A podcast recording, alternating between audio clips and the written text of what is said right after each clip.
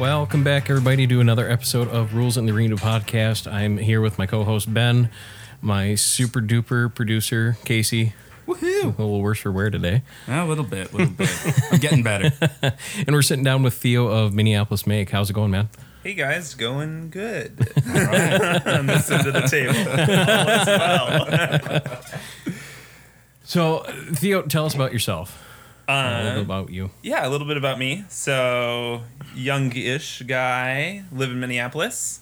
Um, I run a woodworking shop there, which I guess is what we're talking about, at least partially today. And um, what that is, which is more interesting than just me, um, is it's a community space where people pay monthly, like you would for gym, and have access to incredible equipment, and they can build pretty much anything there out of either wood or metal. So that's the that's what that's like.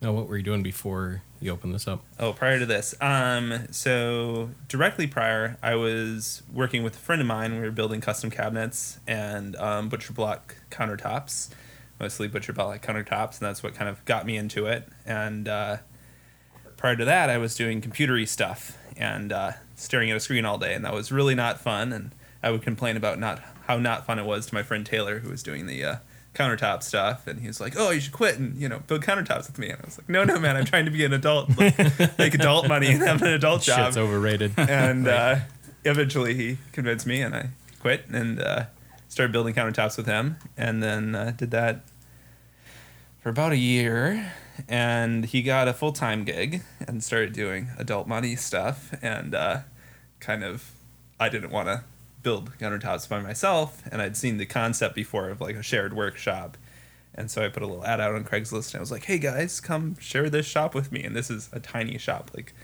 uh, about 50% bigger than the room that we're sitting in now. So, like 450 square feet, I think is technically how big it was, which is small. this is very small. It's enough room for one table saw, one bandsaw, one jointer, and a drill and a driver. And that's like all the tools that we had when this thing started.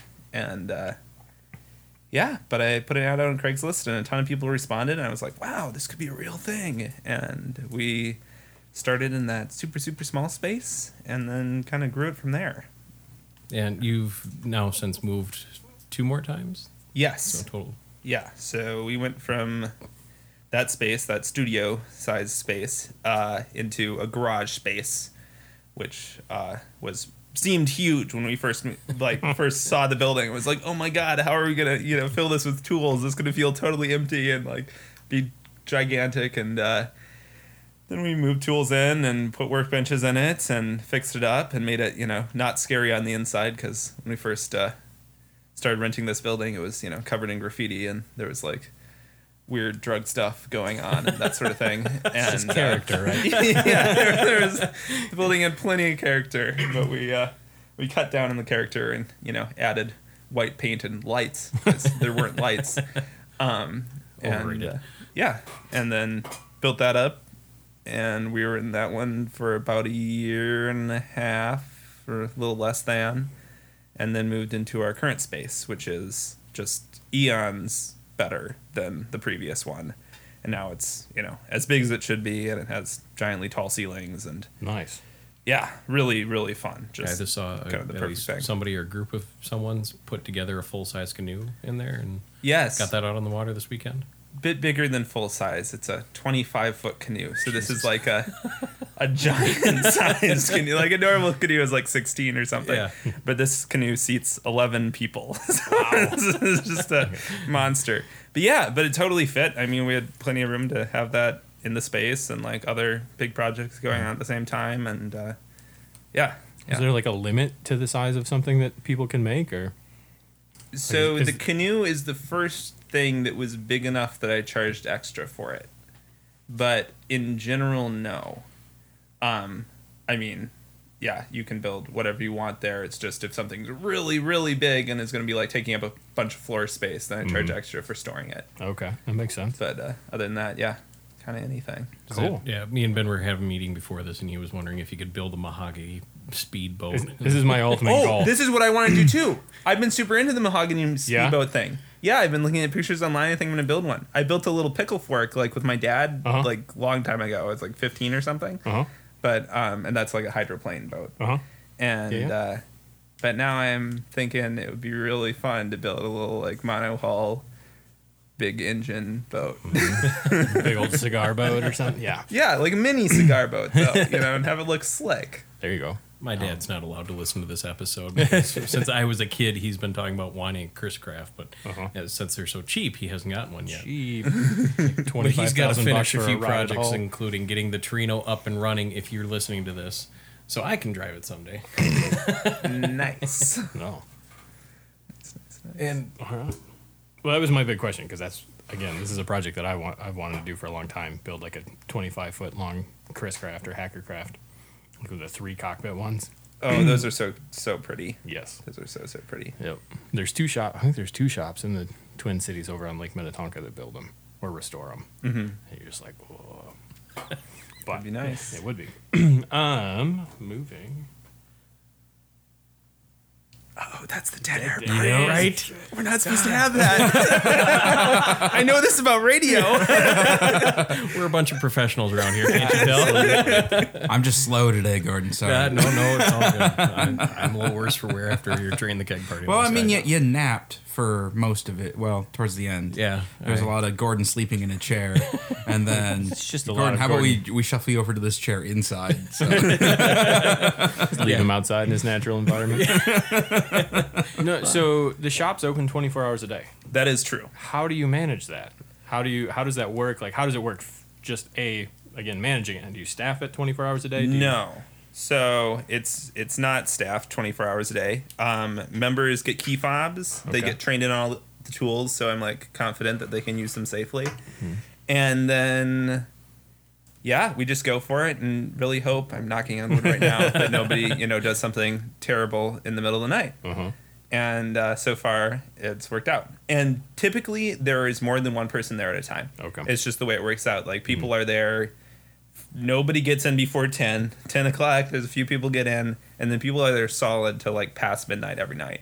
Wow. But um, yeah, it just kind of kind of works out that way. And uh, so far, the only time that people have gotten hurt has been like during the day while I'm there. So, so that's nice. like stick to that pattern. I'm okay with it. What's the what's the insurance like for something like that? I've talked to gym owners, and they you know for them to have a 24 hour gym membership alone, I mean they have to insure all their equipment. They've said that's just an astronomical cost. Yeah, it's expensive. it's really expensive. It's the uh, the second most expensive thing after our building payment. So building payment, insurance, utilities is like the price breakdown on that. But I don't know. It's just kind of a necessary thing. Like it's something they're signing up for, and uh, so far we get enough. oh yeah, there's a cricket. You guys keep talking. I was wondering about that. that was like a sound effect, or It missed the dead air cue. in, Yeah. the, in the building. But yeah, i insurance is expensive. It's part of it, and uh, we just pay it. I don't know. That works. What's your membership base look like? Like to make this work, how many people do you need to have consistently? So to break even on the space, I think we needed like twenty five or thirty, somewhere in there. Mhm. Probably twenty five to break even on the space, and um, now we have sixty five, and we grow it by five members a month. Um, and that's like a, a limited growth. So I only allow five new members a month Okay. um, in order to make sure that we don't have like tons of new people all at once and broken equipment and nobody knows how to fix it and that sort of thing. So this way, um, with only a few new people and the majority of the people in the space are you know old hands, um, those people who have been there longer are able to kind of assist and show new people how to do stuff and Okay. where tools are and that sort of thing. Um, and that way also we don't overpack it because that's been a danger that has happened at other maker spaces where they'll have their pricing be really low or whatever or they'll just really over advertise it get a ton of members signed up all at once and then everybody's showing up all at once and there's not enough room to work. Mm-hmm. And that's something that i'm really conscious of making sure that we never have that issue. Like anytime you come in there's a free workbench.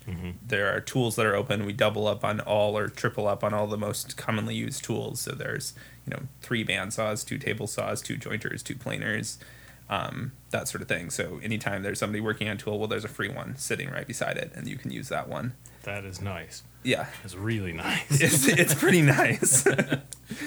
I mean, for building stuff, it is like the ultimate space to be at. If you like building things and you like friendly people and you kind of enjoy grilling out because we do that a lot too, it's just perfect. Nice.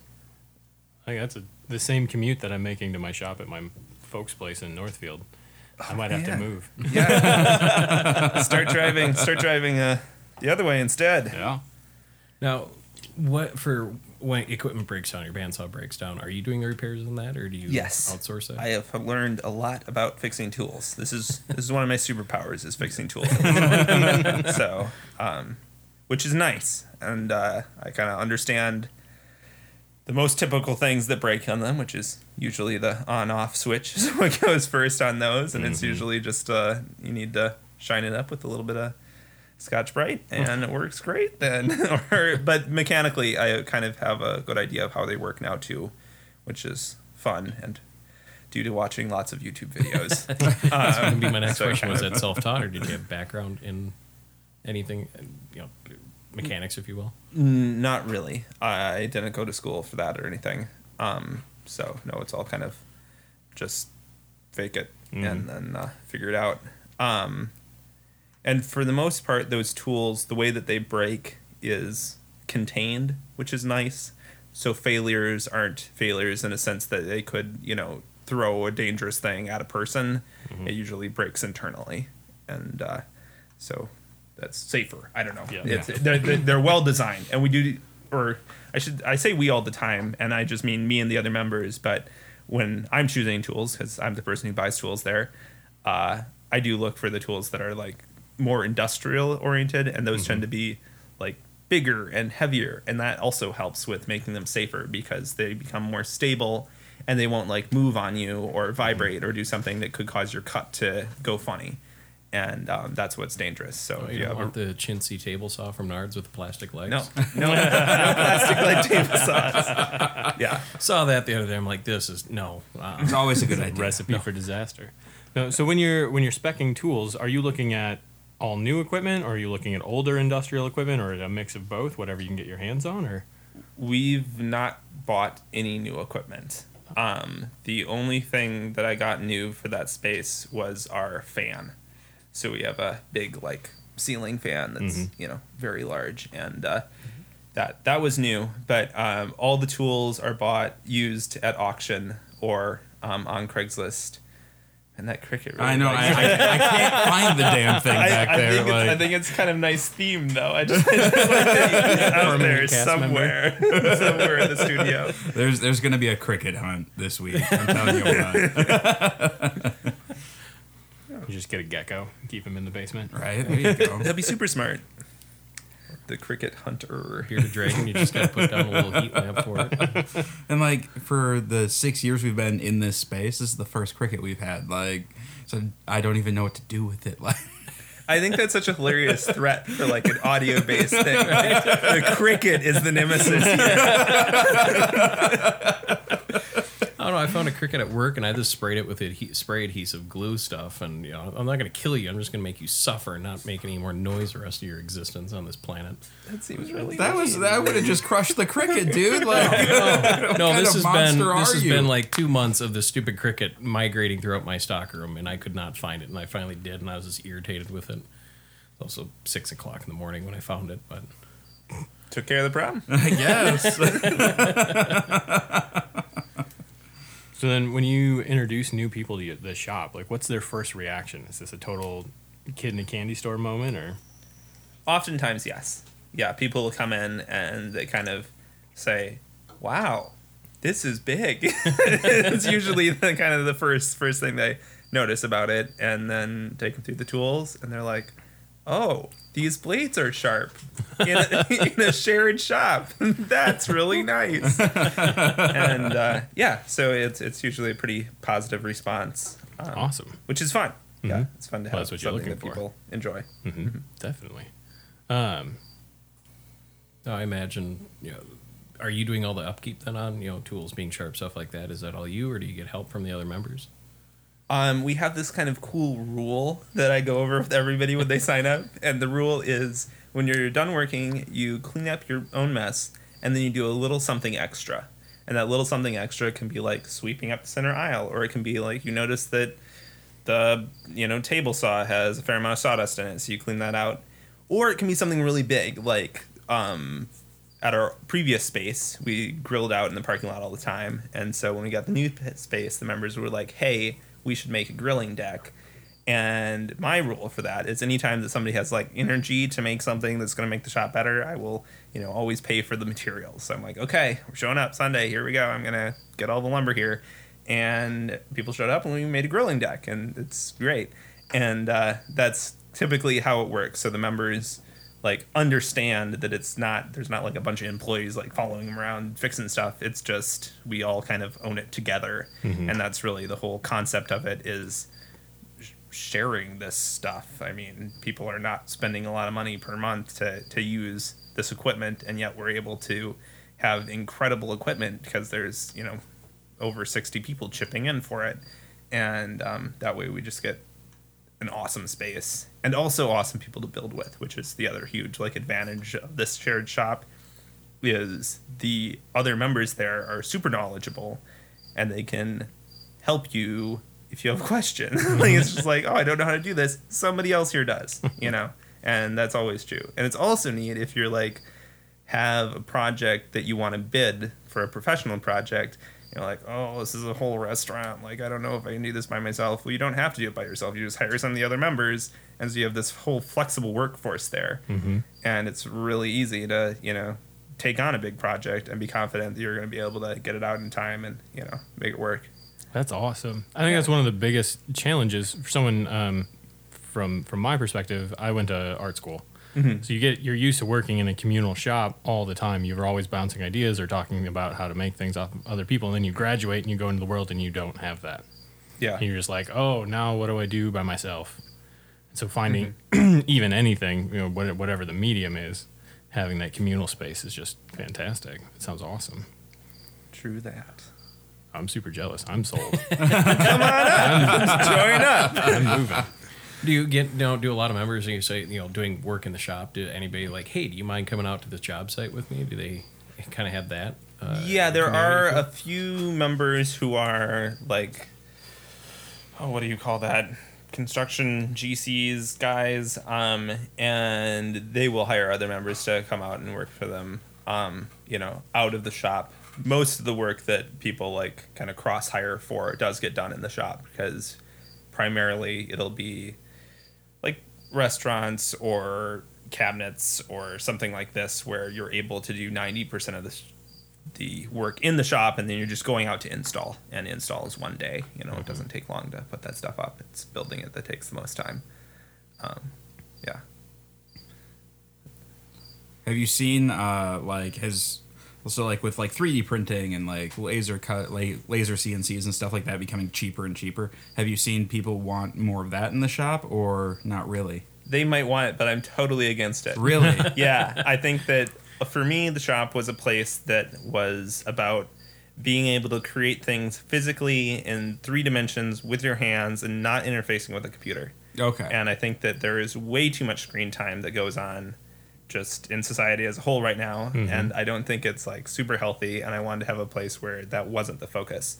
So, like, we totally could have these machines that would basically do the work for us and probably be more, you know, productive in the sense of we're turning out more material. But um, I don't think it's the right way to go. And I think that by uh, having it be more focused on really quality tools that actual humans have to run, um, then we have people are like learning those skills themselves and have a more satisfying experience with it because they've like themselves created that table or whatever Okay. it is. Um, yeah, so I, I hate CNCs. I think they're just bad. I understand that they have their place, and people do ask about them, and there is definitely a desire for that out there. Um, but I refuse to have one in the shop. We might end up actually adding one as like a separate building. Like we're gonna put it outside of the shop. like if you want to go and be bad and use the You guys CNC, go hang out yeah, Skynet over there. Like, yeah, it's it's bad. They're these giant computers and they build stuff, man. It's scary. but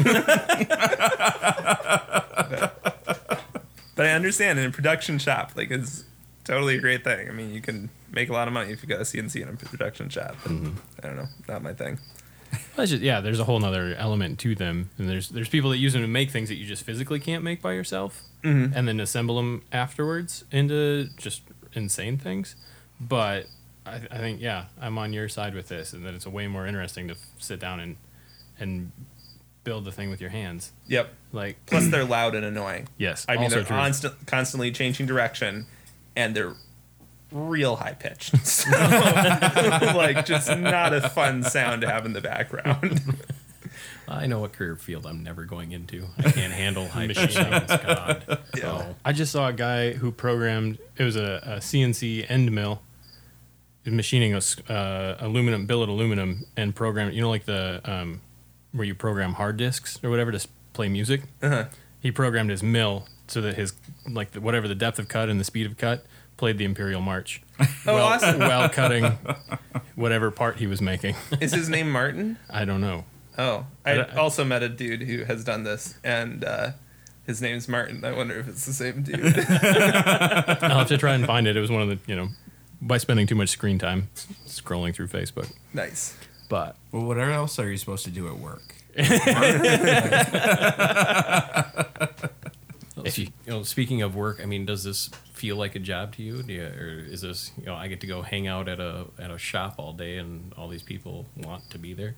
I mean, it's it's my I call it going to work when I you know leave the house, but um, I super enjoy it.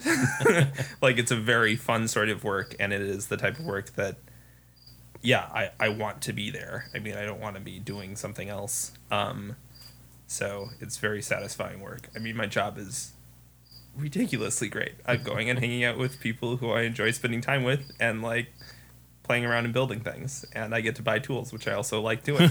Like, this is just like me doing the things I enjoy doing, and somehow it can support me, which is a pretty great deal. that's awesome. Is now have you now that you're fairly well established, you know, with 65 plus members and growing, I, are you able to get that work life balance? You know, still be home with the family without one or the other taking over. I mean, I'm at work a lot more than I'm at home for sure, but I think that's will kind of start to change. I'm have just hired my first employee, and she starts tomorrow, and I'm thinking that she'll end up taking on a lot of the tasks that I do on a daily basis, and so I'll be able to like go on vacation. Like I, I haven't gone on vacation for ever, like since starting this, basically. Yeah. So, um, yeah, I mean, I really enjoy being there, but it's like I can't not be there for an extended period of time and have that work. And so uh, this way, I think that will become a possibility again, which will be pretty cool. Awesome. What's that like when you first when you hire your? Uh, well, you'll find out. But the idea behind kind of letting go a little bit and letting someone else take those reins I'm so excited. I'm so excited about that. No, I mean, I've I've already had like other people help me build stuff, you know, and um, in that like the members have been awesome about helping build out the space, and like all of I needed to do is be like, hey, this is you know how I think this should be, or somebody else would be like, hey, I think we should do this, and I'll be like, that sounds like a great idea, like, yeah, let's do it. But so like having that that thought, and then being able to get the people at the place at the same time and have the tools there and the materials there to do the work. Like the actual work part gets done by other people mostly, you know. So if we're improving, uh, recently we just improved our sanding room, so we made it wider. We knocked down a wall and uh, made it bigger and um, painted it and did a little bit of drywall work and all that sort of thing. And like 90% of that work was not my hands doing it. I just made sure that there was paint on site and that there was a replacement beam for knocking down the wall and like all the the materials and the here's what we're doing guys part is what I was in charge of. And I think that'll be similar for, you know, starting to have employees and as that grows in the future like just kind of getting the stuff on site and getting the people there is is my part of it. Um, so yeah, so I'm really excited to have more people who are like doing the hands-on bit. all right. This is shameless self promotion. I'm totally looking for another job. well, I just hired someone, Yeah, but no. we'll be hiring again soon. I'm There you sure. go, you're Hopefully. growing. I mean, right? Yeah. Yeah. Yeah. So what's the what's the wildest thing that's been built in the shop other than a 25 foot canoe? The canoe is pretty wild. We do have a guy who makes guitars that are pretty wild, and his like superpowers that he's really good at making jigs. Ooh. So he'll just and he'll make them out of like random parts from Ax-Man. Like these are not expensive parts, and he just kind of like cobbles this thing together, and it looks totally wild. And then he starts using it, and he's turning out guitar necks literally in under 15 minutes. Like he can make a guitar neck playing in less than 15 minutes with like all the stuff on it that you need for it to be a guitar neck. Wow. And you're just like, oh my god, dude! Like, how did you figure that out? And he he, he just just kind of like thought it up and made it happen. And so that's that's pretty incredible to see when you've got somebody who's just like really good at that process is neat. And then I don't know other crazy stuff. It's there's not a lot of like crazy crazy. There's some artsy stuff that gets built there. It's kind of interesting. One of the guys builds stuff and sells it at the the Walker um, Art Museum. So he's doing like these. I I don't know. They're they're amusing to me, but they're like these uh, cutting boards and stuff. But it'll route different shapes into them and fill them with like different colored uh, epoxy, and then it's uh, this kind of impressionistic. It's not a painting, but it's it's art, I guess. Mm, And uh, so that's that's his, his deal. And then there's like really practical stuff too, where people are just churning out, you know, countertops and that sort of thing. All right. It's the the full range. I was gonna say, what's the what's the balance between like the people that are just coming in having never, with no woodworking experience versus people that are in the industry? Um, n- neither one of those categories would be our top category. Most people have quite a bit of woodworking experience, but they're like super serious hobbyists. Okay. and that's the majority of the people. Then maybe ten percent of the people are making their living out of there, and like you know in the industry building stuff, and that's how they get paid. And um, then there's a, a really tiny amount who come in being like, I don't know anything, but I want to do this. I think it sounds cool, and like I am so behind those guys. I think it's awesome, and it's amazing what they'll end up turning out. Because I had this this one guy uh, come in. His name is Bryce, and he's like, I have almost no woodworking experience, and I want to build a grandfather clock that I can pass down to my grandkids.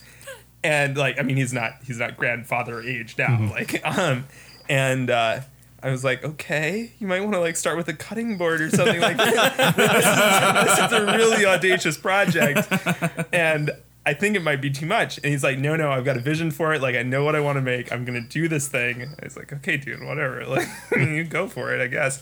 And he just like asked other members when he had a question about something, and people jumped in and showed him what he needed to do, and he did this. He's got this beautiful like oak grandfather clock now that he made himself. it's Oh, kind of wow. ridiculous, like with no like prior knowledge. He just That's went for it. So yeah, yeah, it's kind of amazing what you can do if you've got other people around who know how to make things, you Mhm. know, and you're willing to ask.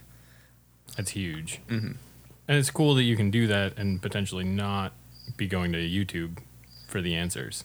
Yeah, it's Yeah, true. you- and there are some things that it's a lot, especially with welding. So we've got wood and metal, and welding is something that I found has been hard for me at least to like understand on YouTube. And then when you're physically doing it with somebody, it's like, oh, like that's what it looks like when it's not, you know, through some lens or whatever. Right. It's it's hard to see basically. And so for that sort of thing, it's really nice to have somebody else eh, on hand, you know, there with you, Mm-hmm. showing you how to do it. That makes sense. And what about the finishing side of things? Like, you know, whether it's the guitars or the grandfather clock, people say, I want to put a lacquer down. Do they have to take that somewhere else, or do you have that? No, option there? everything everything is there. So we have a separated finishing room, and we also have a separated sanding room, and um, that's basically to make it so that there is no dust in the finishing room. And so it's you walk through curtains to get into it, and then it's got its own air circulating inside of it, and all this sort of thing. And same thing with the sanding room; that's got its own like air filtration going on, and uh, own dust collection going on in there. And separating the sanding room was probably like the the biggest difference between you know shop two and shop three like our, our current shop and the shop before and all the fine dust, which is the dust that like floats around and is unpleasant to breathe and gets everywhere, stays in this one room, and the rest of the space just like stays clean. It's ridiculous the difference. And uh, so yeah, I mean, it doesn't stay clean, clean. Like people are still building stuff there, and that's good. But um, it it really helps with air quality. And so same thing with the finishing room. So that's another separated space that just the air is you know nearly perfect in there, so you don't get anything that's ruining your finish. Um, yeah, but the shop as a whole is built so that you can do everything from you know coming in with the concept in your head of what you want to create all the way through to having that thing as you know a finished project um, so all the steps are there Cool. yeah I think I saw on your Instagram or on your website that was the, were you processing? Would you have a, a wood mill or a, a wood mill, a Wood-Mizer? yeah we do It's, it's yours. It's not someone It's like actu- that came it's in. actually not mine but this really nice guy named larry has let us use it as long as we want nice. so it's kind of like it's ours. Um, yeah, so we do have a mill, so you can go from a tree to a cabinet. You know, you can do everything. And a mill, for those that don't know, is just a bandsaw on its side that slides over a tree and slices up into boards. So you can take a you know round log and turn it into square boards um, using the mill. That's awesome.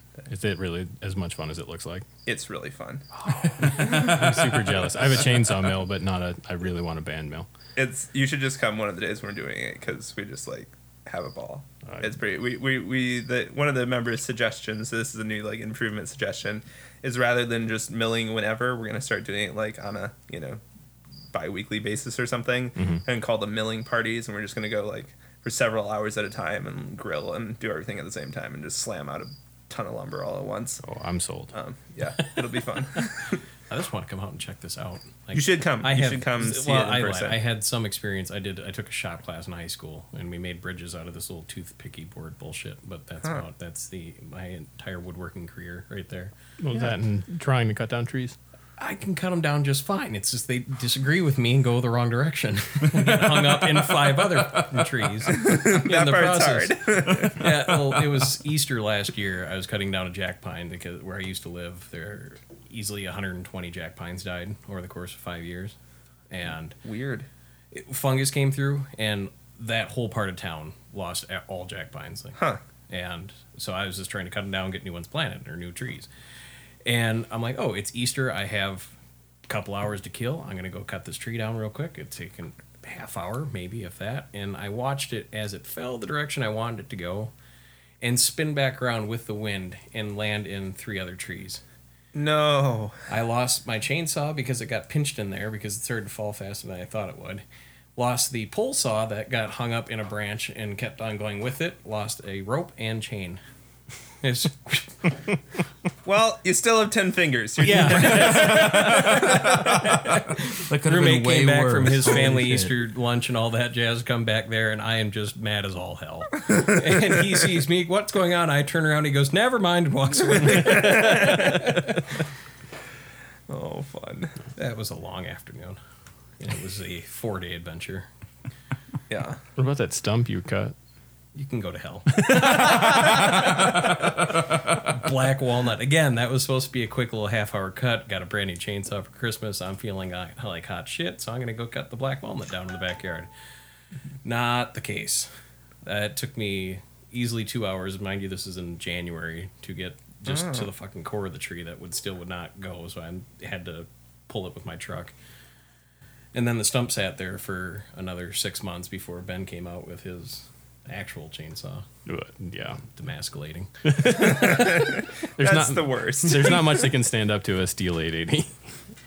you just walk out with that and Oh, but my little Poulan Pro 220 or whatever the number they attached to that piece of garbage was so nice. Final straw with that was when the chain fell off while it was running. Scary. Yeah, I set it down, walked away for a while, and came back, and then I grabbed it and I threw it back at the counter and said, "Here, you're taking this back." Yeah. It's fun.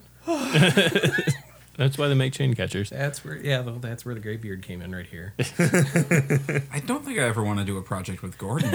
I, th- I think that's really the more conversations you have with Gordon, that's that's the ultimate thing. You're just like, I'll let you do it. eventually I kind of come to a point like, okay, I need help from somebody that actually knows what they're doing. Sometimes. Other times I just keep throwing power tools at it until it falls over. There you go. I like the hook it up to your truck method. That's gotta feel pretty badass if you're just like pulling it down. That's a that's a legitimate method. Oh, my truck already has eight grand worth of damage to it, so it's like, oh, if a tree falls on the roof, whatever. Maybe I can get another half mile to the gallon out of that thing if it's a little more aerodynamic at this point. It's not a golf ball. The more dimples, like, it doesn't make it more aerodynamic. I thought that was a thing. Wasn't that a thing that uh, those guys who disprove funny The rumors, the Mythbusters. Mythbusters, Yeah. yeah. they dented up a car and supposedly it did get better Yeah, mileage. That's ridiculous. yeah. yeah, yeah. Yeah, but it has to be that uniform bumps Mm, all around. can't it. just be- They can't just be random damage. mostly uniform. it's all stuck to the driver's side. Gordon's out there with a ball peen hammer. Yeah, spun out on black ice and hit the guardrail at 35 miles an hour. Ouch. Yeah, it was fun. Now he has to get in from the passenger side. Thanks, Ben. You're welcome. It's a feature, not a bug. Yeah, yeah. It's, it's coming back around. It's going to be in style. Just give it a couple more years. Hmm. Climbing across. No, I've got a Passat that's like that where you climb across from the passenger side and. You know, not a car that you want to pick up a date in or whatever. But it gets great mileage, so I'm okay with it. Oh, where were we? Um, I feel like we were just making fun of you, and that was pretty yeah, great. yeah that's, that's that's an episode in itself. You know, Just one. Yeah. Whatever, Grandpa. uh, now, with your expanding, do you see uh, competition locally, or you know, are there other maker shops like yours? Um, there aren't any that are as focused as ours, and yeah, so there are other maker spaces. Um, and they kind of fall into the category of like general maker spaces where they're trying to have everything available there, so you can do. I don't know, pottery and like print a t-shirt and also do some woodworking and, you know, program an Arduino thing. Um, and th- that type of makerspace tends to get from what i've seen really cluttered. Because everybody's got a different idea of you know where they should be you know buying more tools or what the focus should be. And so they kind of overbuy in all the areas or whatever and there ends up just being a ton of stuff there and not enough room to do anything really well. And also the kind of member that that type tends to attract from what i can tell come they come there with a single project in mind. So there's this place called TechShop. It's out in California. It's actually not there anymore, but um, they were like a super fast growing company and when they were uh, when they were around, and they were that model of the everything maker space, and they like got institutional financing and like all this venture money, and you know got a million dollars worth of tools in every location that they had, and um, I was a member there uh, for a short time because I had an idea for like a attachment for my bicycle to hold the bike lock, and I wanted to build this thing. And it seems like that is the sort of project that would come there a lot, where people would come, they'd sign up for a couple months because they had an idea for a single project, they wanted all this different equipment to make this weird one-off thing, and then they quit. And that's really hard to sustain a business if all your members are quitting all the time. And what we do at Minneapolis Make is we focus on woodworking, and then we've got metal on the side, and the metal is becoming kind of more of a focus. But still, it's it's only two things. It's not you know a dozen things, and that way people who are like hobbyists in that area or professionals in that area join, and they're members for life. Like they just want to have access to woodworking stuff because that's how they define themselves. They're woodworkers, you know, and so we sign them up once, and they just stay and that way like i don't have to deal with this incredible turnover that the like everything maker spaces do. So i think that's one area where it's easy for us to you know continue to grow and survive and stuff and we don't have to worry so much about that sort of failure that um, the everything maker spaces do. Um, there is one other everything makerspace in minneapolis. Um, they're nonprofit and then there's another for-profit makerspace in Minneapolis, but their focus and they are focused, so they're good and they've been around for many years. Um, they're called Northeast Makers, and they focus on the more like computer side of things. So all their their interfacing with their machines is through computers for the most part, and they have CNC and lasers and 3D printers, and that's it. So our t- tiny kind of wood shop e thing, which is basically I think for you know making something cut so it'll fit on the CNC. Um, but yeah, so they're they're doing well, and I think it's because we're fo- they're focused. But there's no one around still who is woodworking focused and would be like a direct competition for us. Um, so at this point, like we're just trying to make make the shop in more places, basically, kind of repeat the repeat the idea. Um, there's there's room for it, and there's definitely people who need the space. Like it's amazing how many people are coming there and they're like, I moved from a house into an apartment and now I can't do what I love doing and it sucks. And I found your space and now I'm doing what I love doing again and I'm here all the time and I love it. And like that is so common. And it's like, oh yeah, like there are more people who would like this and it would be great if we could say yes to more of them. And you know, with the amount of space that we have, we do have a cap. And if mm-hmm. you know, if we want to be able to say yes to more people, we need to start a second space. You beat me to my question. That was going to be a follow up. Is what what is the cap at your current location, and are you thinking about moving to a bigger one or a second space? And obviously, you said a second space. It'll be a second space. So our current space, I think, is the perfect size. I think if we were, you know, if we were ten percent bigger, that would be fine. But if we were twice as big, I don't think we'd have the social aspect, and I don't think that all the members would get to know each other. And that is one of the great things about this space is that it's like a giant group of friends. Mm-hmm.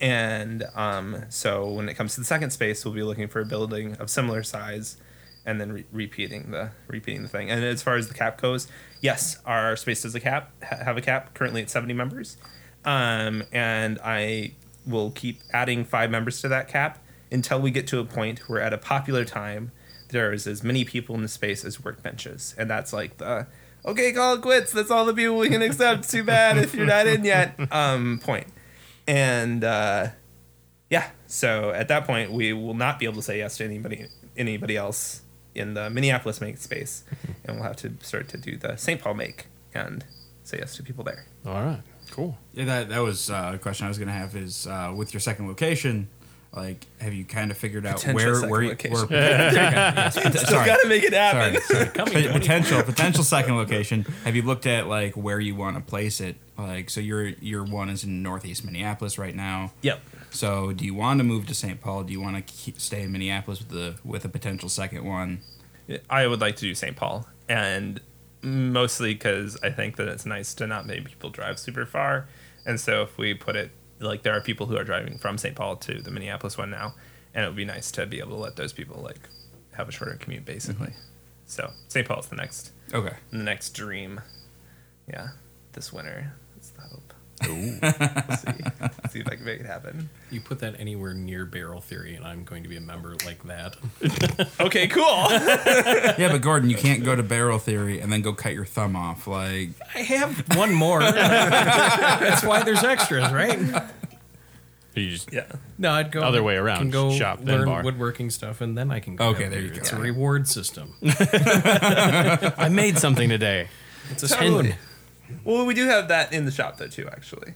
So there's there's beer in the shop at all times. You shouldn't have said that. Yep, it's it's a real thing. No, but we do have a rule for it too. So the rule is no beer with bladed tools, and that way we just separate the tool things, the two things, and then um, basically after you're done building your really sweet project, you go up to the hangout space, which is like this deck that overlooks the uh, overlooks the tools and stuff, and you you know have some beers with your buddies up there. It's pretty slick. I'm gonna move in now. But He's not bad. He's mostly housebroken. Emphasis on mostly. There's lots of sawdust though. nice.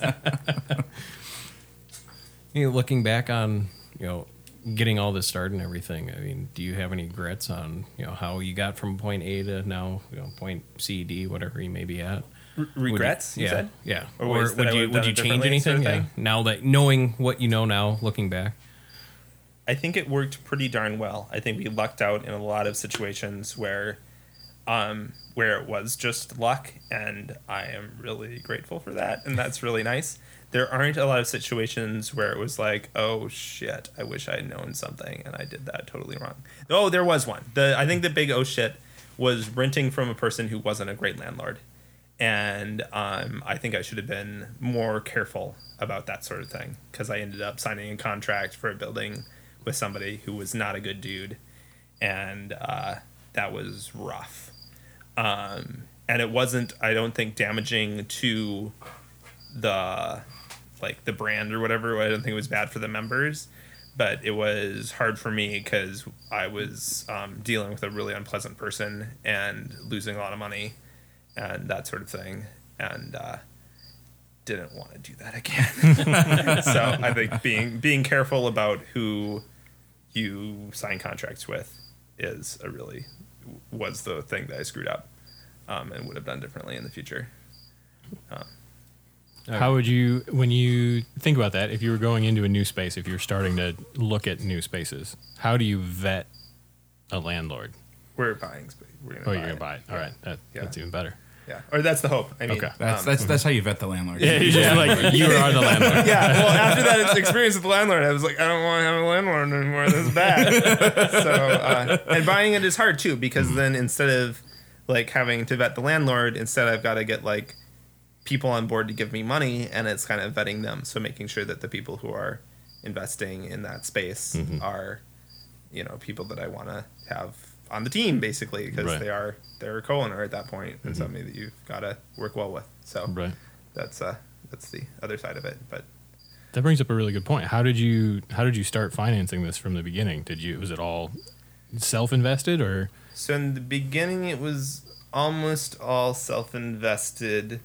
Um, I did in the se- so the first space totally all self-invested. At that point, I had you know table saw, bandsaw, jointer, and then moving to the second space, it was nearly all self-invested, and we like built it out. And one of the things that you need when you've got big tools is you need power to them, and uh, electricians get paid a lot of money and that's okay. They do a great job. Like they should get paid a lot of money. It's fine.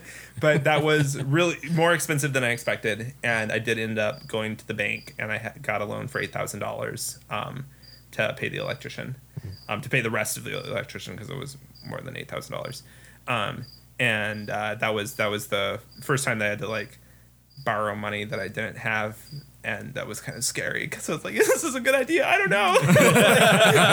There's this evil bank, and they'll probably really screw me over if you know I don't do everything right and don't have money and time and stuff. And uh, also, when I signed onto that building, like I didn't have money to pay the second month's rent. Like I, that money just wasn't there, and I was just crossing my fingers that we are going to sign up enough members to cover second month's rent because otherwise I have no idea what I would have done. But we did. like we had a party to start it off, and I just like signed people up that day. it was just like, okay, here's your- you know you're in. Thanks. Here's thanks for the money. Like here we go. We're gonna make this work, and and that did work. And so for the second place, it was only that eight thousand bucks from the bank plus getting members signed up really fast, and that somehow worked, which is kind of a miracle. And then um, the most recent space, I asked members if they wanted to invest, and did get a few members who invested in it, and that's how we were able to afford the new building. So that our current space we we own, nice? and uh, yeah, that's how we did that. Cool. Now, were you married when you decided to go off on this business venture? When I started it, no, my wife married me during it, which is brave of her. That's gonna be my next question. You know, did you just come home one day? We're gonna open up a shared shop. How's that sound? no, no, she knew that I was, you know, going for this and, uh, you know, married me anyhow. So that was, yeah, nice, nice. But she's got like a real job, so it's it's okay. Like, there's, there's at least one source of like consistent income that we don't have to worry about, which is good. Plus, we live pretty frugally, which I think is another like thing that did allow me to kind of go on something that was pretty high risk, I suppose um, is that I just don't spend a lot of money every month on myself, or you know, we, my wife and I, don't spend a lot of money on ourselves. Our rent is five hundred bucks a month, and we don't like.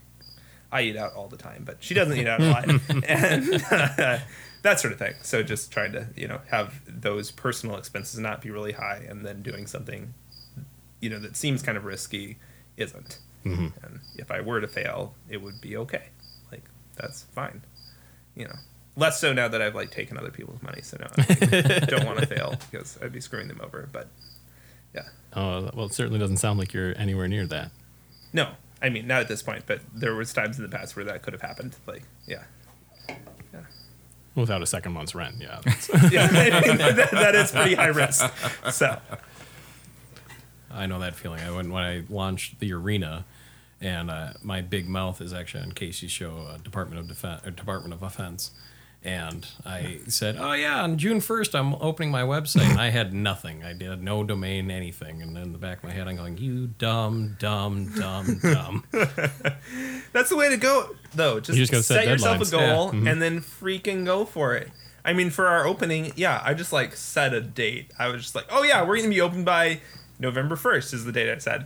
And Frances, my wife, was like, "Theo, that's three months from now," and she was pretty nervous about it. I was like, "That's gonna be fine." And we went for it, and we opened November first, and it was fine. I don't know. nice. Yeah. What there's yeah, definitely something to be said for setting deadlines. That's Yeah. what I told my boss this year. This was my last year on campus, and I'm super nervous about that.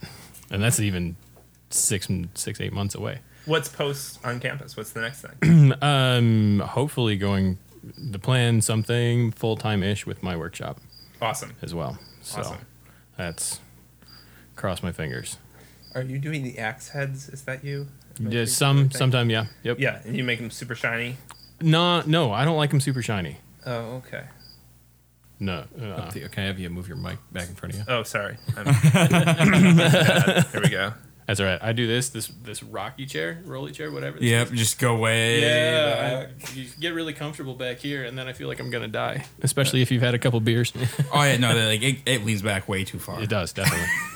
um, no, I do do axe heads sometimes. I did one for Gordon, and I've got to finish up two um, as wedding presents this summer. Cool. Um, but I like to find old vintage ones and leave most of the patina on them. I get all the rust off, but I like kind of the the black oxidization that rust leaves behind.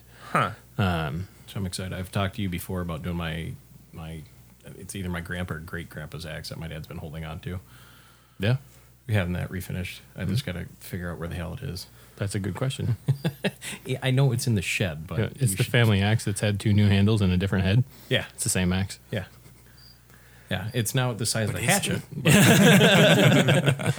the problem is my dad has this amazing ability to take five pounds of shit and shove it into a one pound bag in the little pole barn shed behind the house. That is a superpower. Yes, and so I'm trying All to find good it. hoarders have and that. I'm trying to find it without him knowing that I have it. So then, you know, come Christmas, like, hey, Merry Christmas. Oh, at first I thought it was because you were stealing it. That's what I thought too. well, okay. I mean, hopefully he doesn't listen to this. no, no, for as much crap that he has, he knows where it all is. And if something's out of place, it's weird. It's like a little, you know, beep goes off in his head, like who touched it? Yeah, and I don't, I don't know. So you're gonna have to be careful rummaging through all the stuff. Yes, when yeah. you have this axe head. Strategic. To his credit, I mean, it's, it's a cluster, but it's organized in his mind, and he has the grid layout somewhere in his head. But I'll find it. Our spaces all work for us. it's when you have to share that you have to be really organized. That is the truth. So what um based on that, like how did you how did you lay out your shop? What's the what's like the work? Oh my god, I watched so many videos on like shop layout on YouTube. I, I thought that there would be like great ones for this. There aren't. There, be- well, because ours is a lot larger than most like home shops, and so mm-hmm. home shops they're all like, and everything should be on wheels, so you can like slide it around and put it away. This is also what who's that Casey Neistat is always like, mm-hmm. everything should be on wheels. And I'm like, actually, everything should be bolted to the freaking floor so it doesn't move. Mm-hmm. And that's my new thing is like bolt it down. And we've got a layout that uh, works pretty well. So we didn't bolt everything down at first. And the other mm-hmm. thing we did was we ran all the electric from above. So mm-hmm. I was really excited. I was like, oh, we're going to do all in floor electric and you won't see electric anywhere. And it's going to be so open and cool. That was a really bad idea. And ended up not going for it because the guy with the concrete cutting saw charged more than I thought he should. And so I said no and instead ran everything overhead, which ended up being a huge blessing because that way we were able to kind of tweak a few things. And we had had, you know, two prior shops to kind of figure out workflow. And uh, in that, we were able to get a pretty dang good workflow. Like, our high dust production stuff is closest to the you know dust collector and everything flows in a you know, kind of circle from coming in as rough lumber to our wood processing line to the bandsaw to the, you know, so so you are taking kind of as few steps as possible. If you were just going all the way through your project, you just you wouldn't have to walk super far. Um, yeah, so layout is is a big deal, and have we have tweaked it somewhat. I'm going to be tweaking it again this week, moving the panel saw so it's by the table saws because right now it's far away from the table saws, and when people are doing like giant sheet goods on the table saw, I'm like, hey, you should probably use the panel saw for that, but it's way over there, and this way I can it'll just be close by, so they'll just use it because you kind of end up walking to the table saw because you're going to make it straight cut, and this way, you know, getting all the straight cutting things together uh, will make it more obvious uh, what you should use. So there, there are tweaks and there is is some movement, but yeah, I think our, our layout is, is pretty good and it's basically based on the flow from rough cut to finished product. Nice. Yeah. Well, also, it's based on community, which is kind of a, a cool thing. So we do like cluster all the workbenches together because that's mm. where you spend the most time. And you could lay it out so that you've got you know lots of space in between the workbenches, and there's one like adjacent to every like sort of cutting area that you would be in. You know, so if you're doing a bunch of crosscuts or whatever, you're gonna have workbench right by the crosscuts, and then there's all your work pieces, and you're moving back and forth between that saw and your workflow. But we don't do that, and that's because we want people to talk to each other. So all the workbenches go together, and then when you're you know not making a loud noise, you're actually hanging out with other people, and that kind of promotes people's uh, you know communication and like getting to know each other. awesome. Yeah, So it sounds like you guys really focus on community, like on on like the community of the workshop and yeah, that is kind of the number one thing. And we've got sweet tools, but we've got really fun people, and that's what makes it like enjoyable to be there. Is the cool people. all right. Yeah, that's definitely the focus. That's like the benefit. I think you can get by with mediocre tools and awesome people, but you can't get by with really awesome tools and shitty people. Yeah, there are no shitty people in the shop. That's cool. Yeah, that would be terrible. Is there a vetting process for members? Oh, or Oh yeah, everybody takes a tour and I kind of feel them out, and then if I like them, I say, "Hey, we've got a spot open." so that's the secret. Just show up with beer. Yeah, yeah. And you can tell. I mean, you can tell if somebody's going to be a good fit or not. So. yeah. Now, do you, being a community and everything, and having the tools and such, do you ever have trouble with people putting tools in the wrong spot or in not being put away at the end of the day? Yeah, a bunch of our drivers left the shop recently. I had to write on the whiteboard, "Bring the drivers home," and then the drivers came back. So, like, it works out. Um, and we do have more than we need of all the tools. Like, I have no idea how many tape measures we have, but it's more than ten. And um, likewise, Joel and drivers, like, we've got tons of them and that sort of thing. So, even if something doesn't get put back or is lost or ends up going home with somebody by accident and they take it back a week later, like hopefully nobody is waiting on that tool. There there are very few tools that we only have one copy of. Um, yeah, Nice. and we do have the organization for like where things go is pretty well laid out. So there are like slots that things go into. And so it's really easy to put it away. And the slots are right above the charger for that thing. So when you're like, oh, this is out of battery, I'm going to take it back and swap batteries, you know, you end up just throwing in the slot because it's right there. And yeah, making it easy for people to make it clean is huge. Mm-hmm. Like if it's hard for people to make it clean, it will never be clean. Like or it will never be organized. But just making the layout like so it's super simple for people to put stuff back makes it so it stays pretty clean. Nice. That's what I would assume it takes a lot of time to build all that infrastructure beforehand. Or as you're adding to it, you kind of have to rethink how your storage space is. Yeah, I mean we add to it like as we gain new tools and stuff, we kind of fit them in and make it work. But um, yeah, it is definitely a work in progress. It's something that evolves. Mhm. I think that's that's my favorite part about the workshop is you can always you can work in it for a while and you make it a little better, and you work in it for a while, and you make it a little better. Oh, totally. I enjoy making it better more than I enjoy like building a project. So like that's my big fun thing. It's like making the workshop really freaking great, Yeah. not just like making a table. Yeah. yeah. Well, ultimately, the workshop is your project. It's true. Yeah. It's true. Uh, my do you get to work on your own personal projects at all, or are you Yeah, I do. busy kind of hurting everything else around? I've got time for some personal projects. I basically have all of the like furniture that you know for my wife and I that we want um, done. So if I do a personal project, it's either like I'm making a cool seat for my motorcycle or like some silly thing like that, or it will be a commission project that is something that I'm interested in. So I try to. Usually, I like pass those off on other members, but if it's something that I'm like, oh, that sounds sick, like I want to build that, then I'll, I'll make a you know professional project. Nice. You mentioned a motorcycle. Yes. Now we have to ask, what is it? What kind of motorcycle? It's a Honda 250. It's tiny, um, which is really sad. I really want a bigger one, but I mean, it works great. It's it's a Honda Nighthawk. Um, one of the other members sold it to me for cheap, um, and I put a sweet wooden seat on it that has like lighting that goes like through the seat. It's it's nice. Nice. It looks Yeah. pretty cool. I'm on the Yeah. Instagram. Oh, nice. That's. Yeah, yeah, it's it's sick. So that's that. Well, I've had I I started following you, my uh, buddy. I don't know if he's still a member at your shop, uh, Taylor Roby. Oh, totally. Yeah, yeah, Yeah. yeah. He's the Taylor I was talking about who Oh, I okay. actually started Yeah. started woodworking with. Yeah, I went to high school with him, and Oh, no yeah, way. he ran the Old Grove Rip workshop for a little while. I was part of that. Yeah. Oh, oh, That's, I was okay. the other part of that. Gotcha. Um, yeah, and he told me I, I reached out to him when I was starting this podcast. You know, hey, do you want to come on and talk about this? Well, actually, I don't do it, but here, check this out.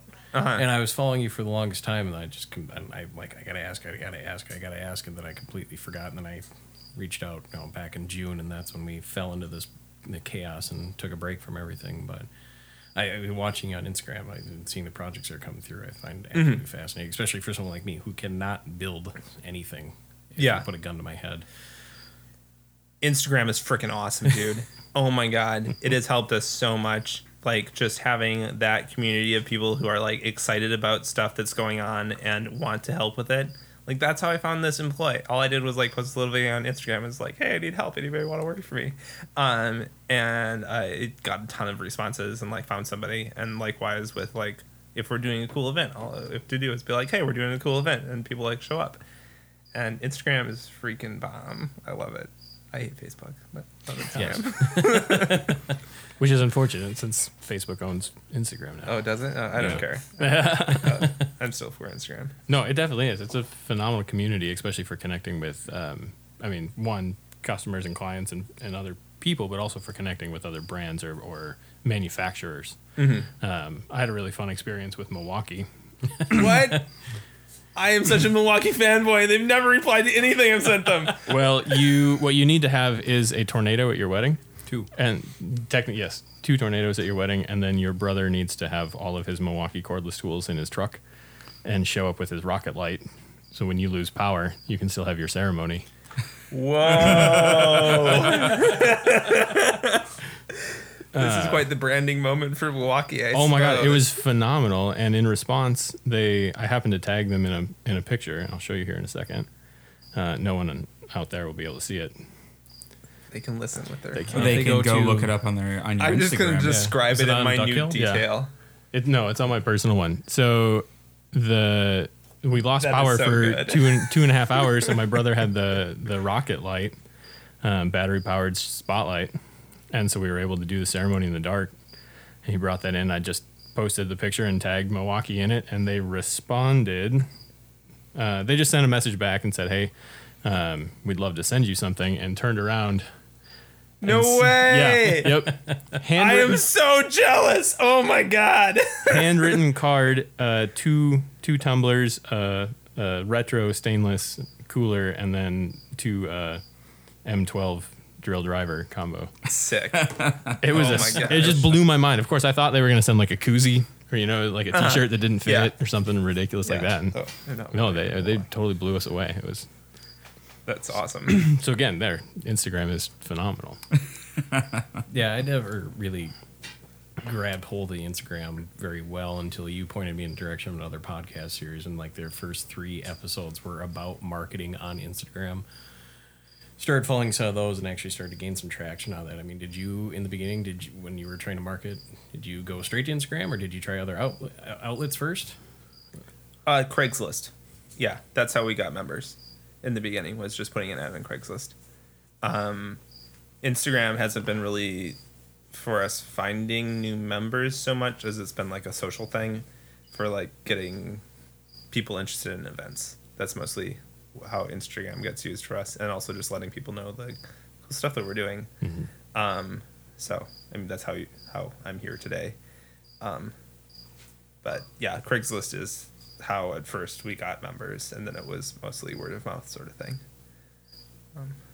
That's super. I think anytime that that wor- uh, advertising works by word of mouth, I think that's primo Yeah. in the world of paid Facebook advertisement. It's just like Though I do think that marketing is like a super cool thing, so I would like to do like more marketing stuff. I have a friend who designed our logo and like does really great, uh, I don't know, visual marketing work, and I think it's awesome. So It's- I it- do want to like get more into that, but I also just don't want to like waste money on something that we don't need. So yeah, it's kind of a I think all the psychology behind marketing is terrifying. Some of my first art school classes, and you start really learning about how essentially companies manipulate manipulate you to buy things, and you're like, wait a minute, that happened to me last week. You're like, "Shit." oh yeah, it's true. But Or spending four hundred dollars to be on a tiny little ad on a calendar that or a tourist info pamphlet that nobody buys in the state of Wisconsin. Made that mistake before. I'm sorry. That's Yeah. the worst. That's the worst. No, we've definitely had people like come to us about that sort of weird advertising stuff, and like I'll get an email like, "Hey, do you want to be or or we want to interview you for this uh to be on our TV show?" And it like sounds like, "Oh my god, I'm gonna get all this free press. It's super exciting." And then you read a little bit more, and it's like it's only twenty four hundred dollars. You know. Oh my See, gosh, at least I worst. offered free beer, which I kind of fell far on. We get- well, you offered someone else's free Yeah. beer. me too. Yeah, well, and usually we have it. Last Yeah. night was an Yeah. exception. That's okay. I've got a beer in front of me. I'm doing good. So I wasn't. I, I didn't charge you, so I hope I didn't come across as some fake. no, no, bot. no, not at all. This is great. This is great. The fake fake marketing, that's the worst. Yes. Ugh. Yeah. Ugh. We can all go buy Facebook likes and Instagram followers. Oh, that's how I've got all my followers. yeah. Everyone is bought and paid for. Damn it! Uh, any other questions, Casey? Tom? I, I, I think think no. I think we Wait, kind no, of covered. Theo, would you have any you know advice that you give out if there's somebody that happens to listen, they're thinking of doing a shared shop of you know any market that you'd kind of Oh my gosh, come come hang out with me and take a tour and I'll show you everything we did. Like, yeah. I think that there should be definitely more of these things. Um and I am really happy to share what I've learned on it and um I mean, I think we talked about most of that stuff. Basically is just go for it. And to start small, I think that super helped us is that we didn't like get a giant loan in the beginning and try for the big space all at once. Like we got a community who was behind it, and then that community helped grow it, um, which was huge. So start small and just make it happen. Quit your job. That's my advice for everybody. Everybody should quit their job. burn the ships. quit the job. Yep. And where can people find you? um, M P L S M A K E dot com uh, is our website, or at Minneapolis Make on Instagram. That's MPLS Make on Instagram. Or you can find us in Northeast Minneapolis on University and 38th. You just wander around until you yeah, just, just walk in the door. we've, we've got a big symbol on the side of the building. So. Well, thanks again for coming down. Thank you. Appreciate it. And thanks again for everybody listening to another episode of Rules of the Arena podcast. Uh, check this one out along with others on blindninjastudios.com and make sure to go check out thearenaoutpost.com. See you next time.